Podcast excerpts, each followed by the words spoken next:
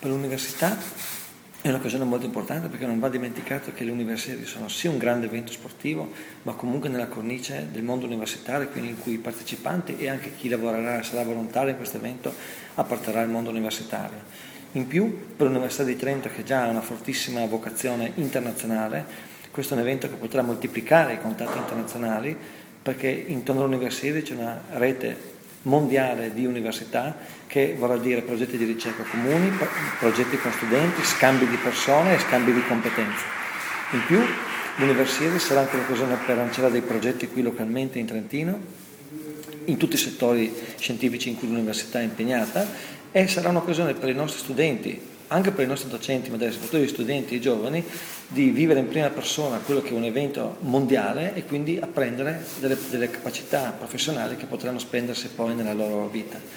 Ultima cosa che sottolineo, l'Università di Trento è già all'avanguardia in Italia per quanto riguarda i progetti legati allo sport e all'università, in particolare il progetto Top Sport rivolto ai campioni. Ecco, questa sarà una grande occasione di far vedere come l'università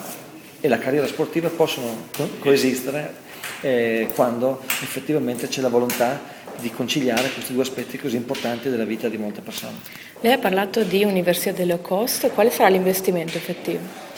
Ah, l'investimento effettivo andrà definito soprattutto dalla provincia e quindi adesso non posso dare numeri esatti, si era parlato di una cifra intorno ai 3-4 milioni di euro, però ripeto non sono io responsabile di questa cifra. L'università sicuramente ha intenzione di eh, impegnare moltissime risorse in termini di competenze, ma anche di persone, quindi di tempo e di lavoro che ci vogliamo mettere, ma quello che è importante dire appunto è low cost nel senso che si sono create delle condizioni assolutamente uniche in qualche modo per il Trentino per avere questo evento. Ma come è stato sottolineato dal Presidente Gallien, in realtà il low cost è possibile perché il Trentino ha investito tantissimo in questi anni a dotarsi di strutture di altissima qualità e di altissima professionalità, di comitati organizzativi, di tecnici, eccetera, che permetteranno quindi di eh, dire, evitare tutti quei costi che altre località dovrebbero invece sostenere per poter fare, organizzare lo stesso evento. Le località toccate? Ma anche qui naturalmente non c'è una lista definitiva perché questo verrà deciso in eh, accordo con la FISU durante una visita che sarà qui in Trentino fra due settimane. In linea di massima possiamo dire che le località, le località, principali saranno la Val di Fiemme e la Val di Fassa per quanto riguarda lo sci di fondo, il biathlon e lo sci alpino, compreso il Passo San Pellegrino. E per l'area ghiaccio sarà una, una combinazione di Trento,